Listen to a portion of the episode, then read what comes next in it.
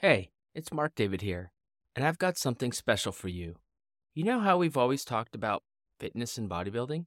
Well, I've started this podcast, Just Ask Marc Bodybuilding and Fitness, and I think you'll love it. And for some of you out there, you may have heard it before, years ago. It's not just another fitness show, it's like having a chat with a friend about all things bodybuilding.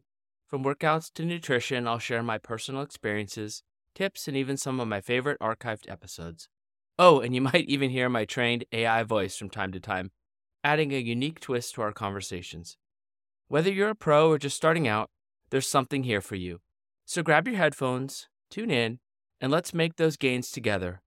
It's not just about hype, it's about real conversations, real progress, and real fun. I can't wait for you to join me on this journey. Let's lift each other up one episode at a time. So catch you on the show, and remember, if you've got any questions, just ask Marc. Hey there, podcast family. Welcome back to another exciting episode. Episode 5 is about to rock your world. But before we dive in, I just want to take a moment to say a massive thank you for tuning in and supporting the show. Guess what? I've been digging deep into the archives, and I'm thrilled to bring back some of our classic episodes. Why? Because timeless wisdom never goes out of style, my friends. I genuinely believe these episodes are still super relevant and I hope you find them not just entertaining, but also incredibly useful in your own journey. So, without further ado, let's get this show on the road. Stay tuned, and as always, keep lifting, keep learning, and keep being awesome. Title of this podcast is That's Not Revolutionary. And the reason I bring this up is I see this all the time in forums. Somebody will post a new exercise and there will be a bunch of people that will jump on it saying, Oh my gosh, you've invented something new. Oh, gee, I, I've never seen this before. Or somebody will attempt to bring up an exercise of the past that might have been forgotten, and it will be poo pooed and dismissed simply because, well, that's not revolutionary. You know what? Seriously, can that word even be used next to bodybuilding without laughing hysterically? I mean, what in bodybuilding today is truly revolutionary? And think about it for a moment. For the sake of argument, let's just agree that creatine was the last revolutionary thing to hit the bodybuilding market. It's well documented, over 300 peer-reviewed research studies. If you don't count, you know, if you don't want to count supplements, then I don't think anything recently would classify, and that was some time ago. Now, if we don't even again, if you don't even want to think about supplements, there isn't really anything revolutionary in how to build muscle. People have been building muscle since before the 1930s. Now, there's different equipment. We've definitely learned things along the way, but it's still not what I'd consider to be revolutionary. What you could learn in the 50s and the 60s and the 70s were all things that people are utilizing today just in different manners of communicating that same information. Better words, better books. Um, you know, they've just learned different things along the way. And in fact, the only thing you can say is revolutionary or that's continuing to advance, you could argue, would be medical science. We are learning things about our body uh, all the time. That's happening all the time, not necessarily applied to bodybuilding, but it, we are learning things about our bodies, how they function, different nutrients, uh, supplements, not really revolutionary per se. Different supplements, uh, different twists on a supplement, bringing back uh, old school stuff, but it's not really revolutionary or new. Now, this podcast isn't meant to depress you because if nothing is really and truly revolutionary, not HIIT, not high volume, not supersets, not one set to failure, not body weight exercises, not rest pause, not instinctive training, not trisets, bisets, and giant sets, or drop sets. You get my point. It's all good stuff. And what I see a lot happening today are people basically taking an old school movement that maybe was forgotten from the Vince Gironda 1950 days and slapping their name on it as if it was their own. Well, it's not. Now, you know, I try to give credit where credit is due. I do talk about the past a lot only because there's a lot of good information was designed and they learned in the past that's forgotten today.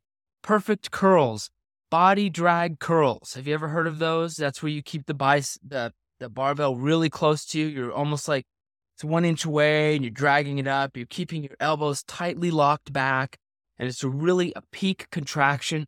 It's an awesome bicep exercise. It is awesome.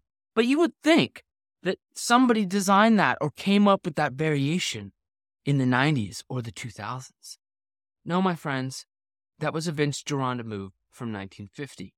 And it is awesome and it works. All my point is, is we've forgotten a lot about the past. And bringing some of that back is a good thing. But there's nothing revolutionary. How about turning your, how about if you're doing a set of dumbbell, incline bench press, or flat?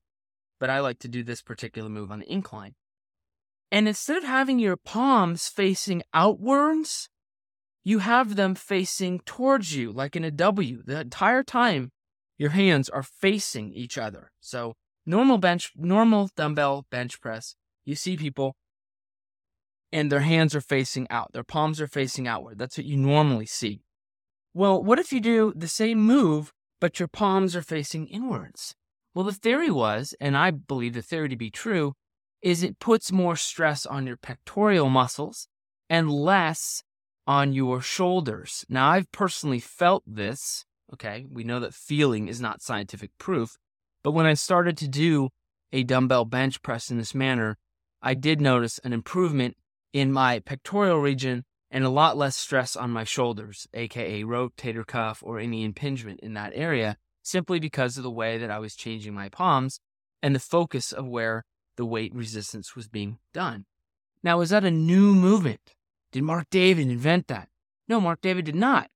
He just found a lot of old Vince Gironda stuff and you know, it was a little hard to read because a lot of the older stuff wasn't as organized as well, but I found it there.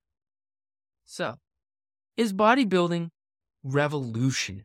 That just, people are looking for something new all the time. As I was searching uh, bodybuilding.com forums yesterday, there were people who were posting certain diets or they were talking about so and so's book.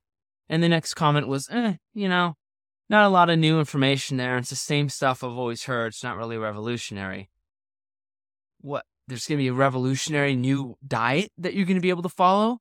Somehow we're going to find out that eating bananas in the morning are going to build more muscle. I mean, seriously, this isn't meant to be a bad thing. It's just if you know all this information, bodybuilding is not a 25,000 page book. Now, it might be with all the different fitness experts putting their spin on things, including myself, not exclude me, then it might be that big. But truly, bodybuilding is about 200 pages. It isn't that long. It's how to eat and it's how to train. And there's lots of different ways that you can stimulate muscle growth. In fact, I don't think anybody can realistically argue that we know for a fact how muscle is built specifically. We know that we overload muscles. We know that there's maybe micro tears. We know that stimulation and challenging your body to grow and pushing yourself, sometimes training to failure and maybe not always always training to failure, doing some heavy, you know, rep work, uh, higher rep, all kinds of different ways to train that are going to garnish you the gains that you want. But there isn't one single program that, well, if you use this, damn it, science has proven that is how you grow. Every single person is going to use this program here and you are going to gain slabs of muscle. No, not true. That's why almost every program out there, if you use it for some period of time and you haven't before, will get you gains because it's simply new and it's a new stimulation. But revolutionary? Well, there's not really a lot of revolutionary stuff. You see a lot of the repeats, a lot of repeated stuff, and that's perfectly fine. People put different spins on it. Uh, I tend to be a lot less scientific in my podcasts and my writing. There's a reason for that. Uh, I'm not interested in really reading that much science into any of this stuff. I like some of it, but mostly I just want to know what works, how to do it, get new ideas, uh, bring things up from the past to think about it, but not look for revolutionary new training programs. I know the push up is making a big comeback. Yes. Yes, the push up is making a big comeback. It's being featured in New York Times articles. I've seen websites dedicated on progressive programs on how to start doing push ups. I myself am guilty of that I'm starting to do push ups three times a week, and I've noticed an improvement in my chest and my shoulder region. Why? You know, I forgot about them. I don't do them. I just was bench pressing away, and that was happy. That was a happy place for me. I wasn't doing a lot of, of push ups. But is the push up revolutionary? No. Is the one arm push up new? No. Is a push up and clapping in front of you new? No. How about behind your back? Maybe. There's only one guy I knew how to do that, and uh, he did some jail time. So I don't know if that has anything to do with it. But, but the point is, don't look for revolutionary stuff in bodybuilding, and don't let that discourage you when, ah, I've seen this information before. Because if you know all this stuff, if you know all this stuff, then you should be able to get any gains you want and make any changes to your diet and nutrition at any time. But we know that's not always the case because the hardest thing about this stinking sport is motivation and the need to change all the time. Not every day, but continually adapt and have a new goal. Let's say you do something for six months. You're gung ho for six months. You get to your goal, or your gains stop after that six months. Now what? That's where a newbie changes into intermediate to advanced. Exactly. Now what? You've got to figure out a new goal, a new diet plan, a new training routine. It is a big deal. And you got to do that for years if you want to keep making changes and progress. That's why goal planning and motivation are the two vaporware things of this industry. And not really, they are talked about in bodybuilding circles, at least by the professionals. They're talked about all the time. But goal planning and motivation, you just can't write somebody a program for that. I can show you any crap training program that I pulled out of the 50s and slap my name on, which does, by the way, happen a lot. Or you could write a bodybuilding book and talk about eating six times a day, but everybody's talked about that now, so it's not new. It's still pertinent, but it's not new. So, what do you do? Goals and motivation. Now, that might be actually revolutionary, but even that is not revolution. That's just damn difficult to do. So, next time you go to a forum or you see an article, don't worry about looking for something that's revolutionary or new. You're not going to find a new twist on the diet that's going to be, you know, no one's ever heard of this before. At some point, there could be new things. But you know what? Even in the world today, what is new? It's doing something you've always done in a different way. What's different about podcasting? Isn't this the same as speaking in a room full of people? Technically, I'm just using technology to now broadcast over the internet. So I'm even bypassing radio and basically doing my own radio show. Is podcasting revolutionary? I you know, I don't think so. It's just different. It's different and allows me to do something that people were able to do years ago, but in a different manner. Speak in a room but now it's a virtual room full of people. Now, I love doing it, and it's fun to do, but that's what I need you to understand about bodybuilding and fitness. Stop looking for the revolutionary things. Start learning the basics and the fundamentals and some advanced techniques. If you are younger than 35, I'm 35, so I kind of remember a lot of the older, old school bodybuilders, although I really wasn't a Vince Gironda fan in my 20s and, and early teens. I didn't know who he was. There was no internet uh, the the mainstream magazines like Muscle and Muscle and Fitness didn't talk about guys like Vince Gironda, so I never grew up with that.